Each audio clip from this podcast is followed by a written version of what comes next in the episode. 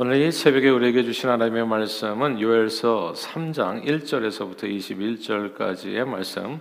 우리 한 목소리로 같이 합독하시겠습니다. 시작. 보라 그날 곧 내가 유다와 예루살렘 가운데에서 사로잡힌 자를 돌아오게 할 그때에 내가 만국을 모아들이고 여호사박 골짜기에 내려가서 내 백성 곧 내 기업인 이스라엘을 위하여 거기에서 그들을 신문하리니 이는 그들이 이스라엘을 나라들 가운데 흩어버리고 나의 땅을 나누었으며 또 제비뽑아 내 백성을 끌어가서 소년을 기생과 바꾸며 소녀를 술과 바꾸어 마셨음이니라. 드로와 시돈과 블레셋 사방아 너희가 나와 무슨 상관이 있느냐? 너희가 내게 보복하겠느냐? 만일 내게 보복하면 너희가 보복하는 것을 내가 신속히 너희 머리에 돌리리니. 곧 너희가 내 은과 금을 빼앗고 나의 진귀한 보물을 너희 신전으로 가져갔으며 또 유다 자손과 예루살렘 자손들을 헬라 족속에게 팔아서 그들의 영토에서 멀리 떠나게 하였음이니라 보라 내가 그들을 너희가 팔아 이르게 한 곳에서 일으켜 나오게 하고 너희가 행한 것을 너희 머리에 돌려서 너희 자녀를 유다 자손의 손에 팔리니 그들은 다시 먼 나라 스바 사람에게 팔리라 여호와께서 말씀하셨느니라 너희는 모든 민족에게 이렇게 널리 선포할지어다. 너희는 전쟁을 준비하고 용사를 격려하고 병사로 다 가까이 나와서 올라오게 할지어다. 너희는 보습을 쳐서 칼을 만들지어다. 낫을 쳐서 창을 만들지어다. 약한 자도 이르기를 나는 강하다 할지어다. 사면의 민족들아 너희는 속히 와서 모일지어다. 여호와여 주의 용사들로 그리로 내려오게 하옵소서 민족들은 일어나서 여호사박 골짜기로 올라올지어다. 내가 거기서 앉아서 사면의 민족들을 다 심판하리로다. 너희는 낯을 쓰라. 곡식이 이것도다 이것도다. 와서 밟을지어다. 포도주 틀이 가득히 차고 포도주 독이 넘치니 그들의 악이 크미로다. 사람이 많음이여 심판의 골짜기에 사람이 많음이여 심판의 골짜기에 여호와의 날이 가까우미로다 해와 달이 캄캄하며 별들이 그 빛을 거두도다. 여호와께서 시온에서 부르짖고 예루살렘에서 목소리를 내시리니 하늘과 땅에 진동하리로다. 그러나 여호와께서 그의 백성이 피난처 이스라엘 자손의 산성이 되시리로다. 그런즉 너희가 나는 내 산성 시온에 사는 너희 하나님 여호와인 줄 알 것이라. 예루살렘이 거룩하리니 다시는 이방 사람이 그 가운데로 통행하지 못하리로다. 그날에 산들이 단 포도주를 떨어뜨릴 것이며 작은 산들이 저주를 흘릴 것이며 유다 모든 시내가 물을 흘릴 것이며 여호와의 성전에서 샘이 흘러나와서 시딤 골짜기에 대리라. 그러나 애굽은 황무지가 되겠고 에돔은 황무원들이 되리니 이는 그들이 유다 자손에게 포악을 행하여 무죄한 피를 그 땅에서 흘렸음이니라. 유다는 영원히 있겠고 예루살렘은 대대로 있으리라. 내가 전에는 그들의 피 흘림 당한 것을 갚아주지 아니하였거니와 이제는 갚아주리니 이는 여호와께서 시온에 거하심이니라. 아멘. 그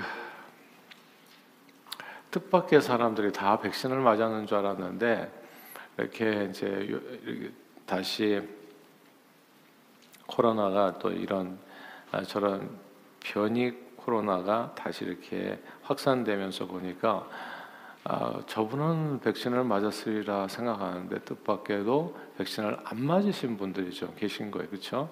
아 그래서 이렇게 또 이렇게 아프고 또 이렇게 확진자가 돼서 아, 또 이렇게 전염시키는 사람이 되면 나중에 어떻게 그렇게 맞은 줄 알았는데 안 맞았냐 해가지고 이제 이렇게 예, 또 말들이 나오게 되고 이런 일들이 종종 우리 주변에 벌어지는 것을 보게 됩니다. 우리는 다 백신을 맞은 줄 알았어요. 근데 그럼에도 불구하고 그 가운데서 자세히 또 살펴보면 또 여러분들이 여러 가지 이유 때문에 이제 백신을 맞지 아니하고 시간을 보내는 것을 우리는 알게 됩니다. 마태복음 13장에 예수님께서는 여러 가지 비유로 천국에 관해서 가르쳐 주셨는데 그 중에 하나 알곡과 가라지 비유가 있어요. 천국은 좋은 씨를 밭에 뿌린 사람과 같은데 사람들이 잘 때에 원수가 와서 곡식 가운데 이제 가라지를 뿌리 덧뿌리고 갔다는 겁니다. 싹이 나고 결실할 때 가라지가 보여서 집주인의 종들이 어떻게 좋은 씨만 뿌렸는데 가라지가 함께 자랄 수 있는가 이제 이렇게 의아해하면서 정들이 이제 주인에게 가라지를 뽑겠다고 청합니다. 그러나 주인은 가라지를 뽑을 때 곡식까지 뽑을까 이제 염려가 된다. 그래서 추수 때까지 자라게 하라 명하고 추수 때 가라지는 먼저 이제 거두어서 불사르게 단으로 묶고 그리고 곡식을 모아서 곡간에 드린다 했습니다. 가라지는 자랄 때는 알곡과 아주 흡사해서 구별이 되지 않아요. 그렇죠? 아, 근데 추수 때 비로소 그 차이를 알게 되는데 알곡은 열매가 있는데 가라지는 기대했던 열매가 없다는 점 이제 그게 차이가 나는 거죠. 아, 그 한국에 이제 이렇게 조를 키우는데 이 조 북한은 어, 북쪽 북한 땅에서 많이 예전에 조밥 해 먹었었잖아요. 근데 조를 키우면 이 조가 어렸을 때 이렇게 자랄 때에는 강아지 풀하고 아주 비슷하대요. 아, 그래서 그런데 이제 다 자라야지만 이제 드디어 그 모습을 구별할 수 있다는데 벼농사 지을 때는 벼하고 피가 이제 구분이 된다고 하잖아요. 그러니까 이제 자랄 때는 잘 모르는데 자라고 나면은 아, 벼와 피도 이제 처음에는 구별이 잘 안 되는데 자라면 이제 구별이 되어진다는 거. 아, 근데 이제 이 막 자랄 때 이제 그이 피를 뽑는 것은 좀 위험할 수 있습니다. 함께 자랄 때에는 가라지가 곡식 같고 곡식이 가라지처럼 보이기도 하기 때문입니다. 아, 때로는 가라지가 뭐 곡식보다 좀 키도 크고 말이지 좋아 보여서 섣부르게 달려들어서 뽑다 보면은 가라지는 놔두고 그냥 순전히 곡식만 이제 뽑아 버릴 수도 있는 겁니다. 그런데 이제 예수님께서 알곡과 가라지를 비유를 들었는데 이제 팔레스타인 지역은 보통 이제 쌀 농사가 아니라 이제 보리 농사인 거예요. 근데 보리 농사에서 보리와 가라지는 한국의 벼와 피 정도하고 비교할 수 없을 정도로 너무나 똑같대요. 너무나. 그러니까 보리하고 이 가라지는 보리에서 나는 가라지는 그리고 보리와 함께 자란 이 가라지는 보리 그 뿌리를 갖다가 부둥켜 안고 자라기 때문에 그래가지고 이거 보리 이게 뽑다 보면 보리도 같이 뽑힌다는 거죠. 엄청 그러니까 이제 예수님이 왜 이 비유를 얘기했는지가 이해가 되는. 그래서 가장 좋은 방법은 이제 추수 때까지 기다리는 거. 추수 때가 되면 이제 알곡과 가라지를 그제서야 비로소 제대로 나눌 수 있기 때문이라는 거죠. 추수 때는 이제 다 이제 거두어 들어서 이제 가라지는 한쪽으로 모아서 이제 불로 심판을 하는 것이고 알곡은 드디어 추수 때가 되면 이제 가라지의 그 핍박에서 막 부둥켜 안고 사니까 얼마나 힘들었겠어요. 사는 내내 예. 아, 그 그냥 정말 이렇게 알곡으로서 혼자 이렇게 살기도 좀 힘든 세상에서 가라지가 주변에 한없이 많아가지고 같이 부둥켜 안면서 살아지는 게 얼마나 힘들었겠냐고요. 추수 때가 되면 이제 완전히 자유함을 얻고 곳간에 들여지는 이 해방, 그 축복의 시간을 맞이하게 되는 겁니다. 요엘서가 얘기하는 게 여호와의 날에 대한 얘기예요. 마지막 날 심판의 날에 대한 말씀. 여호와의 날에는 하나님께서 이 세상을 기근과 전쟁으로 심판하셔서 세상이 완전히 망하는 날입니다. 그래서 이제 어떻게 보면 굉장히 고통스러운 날이고 슬픈 날이라고만 생각하기가 쉬운데 놀랍게도 이 날은 하나님의 백성들에게는 한쪽으로는 완전한 심판의 날인데 어떻게 보면 완전한 구원의 날이 되기도 합니다. 그 말씀이 오늘 본문이에요. 다 함께 요엘서 3장 2절을 같이 읽어보겠습니다. 3장 2절입니다. 시작. 내가 만국을 모아 데리고 여호사박 골짜기에 내려가서 내 백성 곧 내 기업인 이스라엘을 위하여 거기에서 그들을 심문하리니 이는 그들이 이스라엘을 나라들 가운데 흩어버리고 나의 땅을 나누었음이며 아멘. 여기서 내 백성 내 기업. 근데 1절의 그 위에도 살짝 보면요. 내가 유다와 예루살렘 가운데 사로잡힌 자를 돌아오게 할 그때 이게 뭐냐면 하나님께서 하나님의 백성을 추리신다는 겁니다. 다 돌아오게 하고 구원하시는 그날에 그러나 세상 나라들은 완전히 다 심판을 받게 된다.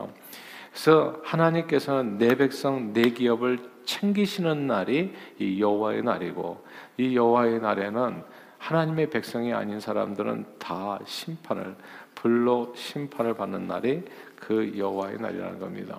그렇다면 이게 목적이 분명해요. 하나님께서 여호와의 날을 주신 것은 내 백성 내 기업을 위해서 그 날을 예비했다는 겁니다. 원래 하나님의 백성이었던 남유다 이스라엘은 가나안 족속과 어울려 살면서 그들의 문화와 종교에 혼합돼서 여호와 하나님 신앙을 잃어버렸어요. 죄 가운데 살게 됐습니다. 하나님께서는 주의 종들 선지자들을 많이 보내서 돌아오라 돌아오라 하나님께로 돌아오라 그렇게 애청을 했지만 이 백성들이 돌아오지 않았습니다. 죄를 알고 회개하기를 원했지만 모두가 다 치우쳐서 하나님을 떠나서 이제 완전히 그 어떤 소망이 없는 나라가 되어버린 거예요. 이제는 이스라엘과 남유다에 남아있는 소수의 사람들마저도 그냥 두면 다 세속화될 판이었습니다. 여러분 아시죠? 썩은 사과를 그냥 두면은 다 광주리에 있는 사과도 다 썩어가는 겁니다. 그때 하나님께서 이제 마지막 그러니까 마지막 방법이죠. 그러니까 기근과 전쟁으로 남유다와 이스라엘을 심판하셨습니다. 그래서 엄청난 기근이 와서 다 굶어 죽게 한 거예요. 그래서 많은 사람들이 죽거나 포로되어 끌려가 사방으로 흩어지고 나라는 망하고 이제 성전이 파괴됐습니다. 그러나 하나님께서 이렇게 남유다와 이스라엘을 진짜 완전히 심판하신 까닭은 오늘 본문에 보니까 그 목적이 분명히 저들을 완전히 멸하기 위함이 아니라 알곡과 가라지를 나누기 위함이었다는 사실을 우리는 꼭 주목해야 됩니다.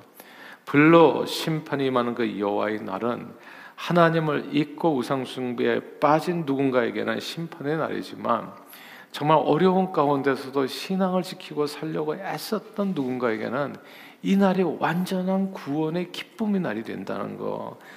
동시에 하나님께서는 심판의 도구로 사용하셨던 하나님을 모르는 이방 나라도 있잖아요. 오늘 본문에 나오는 뭐 에돔도 있고 애굽도 있고 수도 두로 시돈 뭐 블레셋 모든 민족들을 다 심판하십니다. 남 유다와 이스라엘을 공격하며 때로 놀라운 승리를 거둬 기뻐 취해 있었던 자들을 모두 심판하십니다. 신앙생활을 요즘 잘해야 되는데요. 뭐 이렇게 코로나 팬데믹 상황에서 제가 어제도 얘기했지만 교회 뭐 호, 비호감도가 뭐 종교 1위다. 근데 그런 얘기 너무 신경 쓰지 마세요. 원래 교회는 호감이 있었던 데가 아니에요. 세상이 어떻게 교회를 좋아해요? 그래서 예수님의 말씀 그대로예요. 세상은 너희를 미워할 거다. 우리는 세상이 좋아하는 걸 좋아하지 않아요. 예수 믿는 사람들은 사실 예. 우리는 정직하게 살고 진실하게 살고 세상이 좋아하는 게 아니 이게 착각하는데요. 제가 얘기하잖아요. 어제 술 취하지 않고 우리는 모여서 예배하고 하나님을 기다리는 사람들이에요. 근데 요즘 보면은 세상 사람들 눈치를 너무 보는 것 같아 교회 교인들이. 우리가 언제 무슨 세상 사람들에게 가가지고 뭐 인정해 달라 그런 적이 있냐고요. 기독교 역사를 보면 맨날 핍박을 받았지. 그러니까 이게 무슨 착각에 빠진 것 같아요. 그냥 신앙생활 하면 돼요. 주님을 믿고 바라고 항상 기도하고 그리고 남을 돕고 섬기고 알아줘도 뭐 감사한 일이지만 몰라줘도 그만이에요. 그게 그냥 성경의 말씀대로 우리 갈 길을 가면 돼요. 근데 너무 눈치를 보는 것 같아. 보면은 그냥 세상에서 이렇게 얘기한 그게 뭐가 그렇게 중요하냐고요. 하나님이 나를 어떻게 생각하냐가 중요하지. 아무튼 그래요. 하나님을 모르는 세상 사람들이 우리가 뭐 바르게 산다고 해서 예수 믿어 그건 아니거든요. 그러나 그 세상은 교회에 대해서 이렇게 얘기했든지 저렇게 해도 그 세상은 다 멸망받는 겁니다. 예. 그 얘기가 오늘 본문이에요. 두로 시돈 오늘 얘기하잖아요. 에돔, 애국 다 멸망받는다고요. 그러니까 하나님께서 심판의 도구로 때로는 세상을 들어서 교회를 심판하기도 합니다. 제대로 믿어라 막 이렇게 근데 그렇다고 해서 그런 소리 한다고 세상이 오르냐? 그게 아니죠. 이제 그 세상도 다 심판받는다는 얘기가 오늘 요엘서에 나와 있는 겁니다. 하나님께서 심판의 도구로 세상을 사용하십니다. 블레셋을 사용하고 심판의 도구로 바벨론을 사용하고 하나님 모르는 예, 그러니까 온갖 잡신들을 섬기는 불교인을 사용하고 이슬람인을 사용해 가지고 그리고 무교인들을 사용해 가지고 교회를 갖다 이렇게 저렇게 얘기하고 심판한다고요. 그래 가지고 교회 사람 신앙생활을 하는 사람들을 막 이렇게 힘들게 하고 반드시 그런 일이 있어요. 그러나 여호와의 날에는 그렇게 괴롭혔던 모든 사람들도 다 심판받는다는 얘기가 요엘서의 말씀인 겁니다. 남유다와 이스라엘을 공격하며 한때 놀라운 승리를 거두고 뭐 신앙생활 해봐야 무슨 소용이 있냐 교회다 해봐야 이런 소리 하는 사람들 되게 많거든요. 그렇게 세상에 취해 살았던 모든 사람들을 하나님이 심판하실 그게 여호와의 날. 근데 여호와의 날에 그럼 살아남는 사람은 누구냐? 주의 이름을 부르는 사람들. 주의 이름을 부르는 하나님의 사람들 알곡들만 살아남는 겁니다. 역사적으로 보면 이런 여호와의 날이 여러 번 있었습니다. 노아 홍수 시대에 노아 가족만 남기고 홍수로 다 죽었습니다. 소돔 고모라 멸망 때에는 놋과 두 딸만 살아남았습니다. 그리고 남유다의 멸망 때에는 수룹바벨과 에스라 하나님을 신실하게 따르다가 포로로 잡혀갔었던 사람들 그런 사람들이 다시 돌아와서 나라를 회복했던 겁니다. 모든 여호와의 날의 특징은 하나님께서 세상 나라와 백성들을 심판하시고 주의 백성을 구원하신다는 점입니다. 수르바벨과 에스라 이런 하나님의 사람들 남은 자들이 돌아올 때 보면 그때 그 이스라엘을 남유다를 멸망하였던 바벨론이 멸망을 받아요. 그러니까 세상 나라가 뭐 이렇게 오라가지고 하나님께서 성공하게 하고 대통령도 되게 하고 이런 게 아닙니다. 그 세상 나라는 다 사라질 거예요. 그러나 하나님께서 세상 나라를 들어서 하나님의 백성들을 몽둥이 같이 사용하신다는 거. 교회가 깨어서 기도해야 될 때 기도하지 않으면 세상 나라를 들어서 교회를 갖다가 힘들게 하고 어렵게 하는 겁니다. 그러니까 지금은 세상에서 뭐 이렇게 저렇게 얘기하는 게 신경 쓰지 마시고 기도를 해야 돼 하나님 앞에 나와서. 아 이게 세상 나라 사용해 가지고 나로 하여금 더 정신 차려서 하나 앞에 나가게 하는 거구나. 세상 눈치 보라고 얘기하는 게 아니고 뭐 대통령이 뭐라고 그랬다고 뭐 교회가 이래야 된다 저래야 된다 우리가 대통령 말 듣고 사는 사람인가요? 하나님이 우리 대통령이죠 왕이지 주님 앞에서 신실하게 주님을 믿고 섬기고 따라가는 거 이게 전부인 겁니다. 근데 하여튼 세상 나라를 통해서 하나님께서 우리를 깨우치기도 하고 기도하게 하고 이제 그렇게 하면서 주님 앞에 더 가깝게 하는 거죠. 모든 여호와의 날의 특징은 하나님께서 정말 이 주 안에서 살면서도 어설프게 믿는 사람들을 다 가라지를 다 갈라내시고 먼저 하나님의 나라에서요 교회에서 그리고 세상 나라 두 번째 심판하신다는 거. 그래서 완전히 주의 백성을 구원하시는 날이 여호와의 날이라는 겁니다. 이 여호와의 날이 저와 여러분들에게 있습니다. 그게 예수 재림의 때, 이 세상의 진짜 마지막 때죠. 주님께서 다시 이 세상에 오실 때는 저리로서 산 자와 죽은 자를 심판하러 오십니다. 지금은 누가 믿음 안에서 신앙생활을 하는지 잘 알 수가 없어요. 이렇게 교회 다 있으면 모두가 다 구원받는 것처럼 보여요. 근데 여러분 아시잖아요. 모두가 다 백신 맞았는 줄 알았는데 알고 보니까 백신을 안 맞은 사람도 있어요. 야, 놀랍지 않아요? 우리 주변에. 이게 다 예수 믿는 줄 아는데 또 우리 가운데 예수 백신이 없는 사람이 있을 수도 있어요. 마지막 순간에. 그러니까 교회만 다닐 뿐이지 예수 백신이 없어. 안 맞았어. 영접하지 않았어요. 주님의 말씀에 따라 살지 않는 사람이 교회에서도 얼마나 가능하잖아요. 남유다 이스라엘 백성 다 하나님의 백성인 줄 알았어요. 맨날 제사 드리니까. 근데 그게 다가 아니에요. 맨날 세상하고 짝해가지고 왔다 갔다 하고 바알과 아세라와 하나님 사이에서 아침에는 하나님 앞에 와서 기도하고 그리고 세상에서는 완전히 세속적으로 살아가고 그 모든 진짜 왔다 갔다 하는 사람들을 하나님께서 심판하신 겁니다. 세상 나라를 통해 가지고. 그래서 심판은 사실 교회부터 시작돼요. 백신을 맞으세요. 이 예수 백신을 진짜 하루를 살더라도 제대로 신앙생활하면서 살. 제가 볼 때 가장 불쌍한 사람은 교회에서 멸망하는 사람이에요. 남 유다 사람들이 멸망하는 이게 얼마나 불쌍한 일입니까? 하나님의 말씀도 받고 누구보다도 아브라함과 이삭과 야곱의 자손인데 아 그런데 멸망받는다고요. 자기 아빠는 그냥 목사고 장로고 권사님 엄마는 그런데 자식이 죽는다고요. 생각해 보세요. 이게 얼마나 어처구니 없는 일인가. 아브라함과 이삭, 야곱의 자손이 다 멸망했어요. 근데 물론 거기서 살아남은 사람이 다 살아남으십시오. 마지막 그 순간까지 여호와의 날 주님 다시 오시는 그 날이 되면 교회부터 심판을 받습니다. 아마 세상 나라 권세를 사용해서 교회부터 큰 환란이 임하게 될 겁니다. 이 과정 속에서 누가 진짜 성도인지가 가려지게 됩니다. 그리고 나서 하나님께서는 심판 도구로 사용했었던 세상 나라 권세를 모두 다 심판하셔 이 땅에 새 하늘과 새, 새 하늘과 새 땅을 이루게 됩니다. 그러므로 우리는 정말 여러분들이 예수를 제대로 믿는다면 여호와의 날 심판의 날을 두려워할 필요가 없습니다. 만약에 제대로 신앙생활 하지 않고 세상과 짝하여 살았던 삶이 있었다면 지금은 은혜의 날이요 구원의 때라고 지금 금식하고 회개하고 주님께 돌아오셔야 됩니다. 그러나 범사의 주님을 의지하고 주님과 동행하는 삶을 살았다면 여호와의 날 그날을 고대해야 됩니다, 여러분. 그러니까 내가 진짜 가슴에 손을 얹고 내 신앙이 정말인가 아닌가를 알아보는 아주 간단한 방법이 있어요. 내가 여호와의 날을 기다리는가? 주님 다시 오시는 오늘라도 주님 오면 참 좋은 날인가 내게 아니면 난 오늘 주님 오시면 안 되는가? 이게 기준이에요, 그게. 여러분들은 주님을 기다리십니까?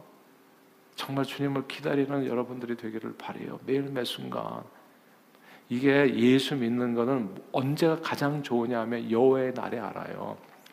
지금 세상 살 때는 가라지와 뒤엉켜서 살 때는 이게 자라날 때는 몰라요. 그러나 심판의 날이 되면 아 예수 믿는 게 바로 이 순간을 위해서 믿었구나.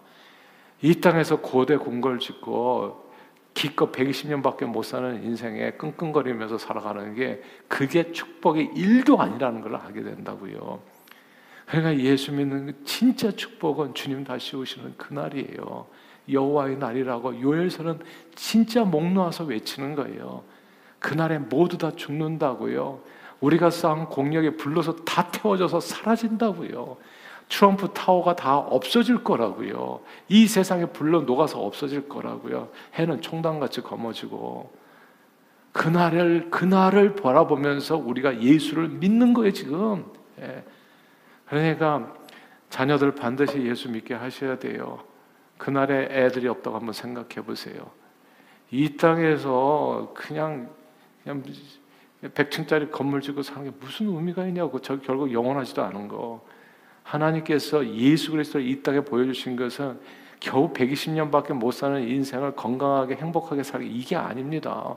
영원히 행복하게 살게 하기 위해서. 그래서 하나님의 아들 예수가 십자가에 피를 흘린 겁니다. 그 피가 결코 적은 게 아니라고요. 신구약 성경 마지막 책인 요한계시록 그래서 이렇게 끝납니다. 마라나타. 아멘 주 예수 어서 오시옵소서.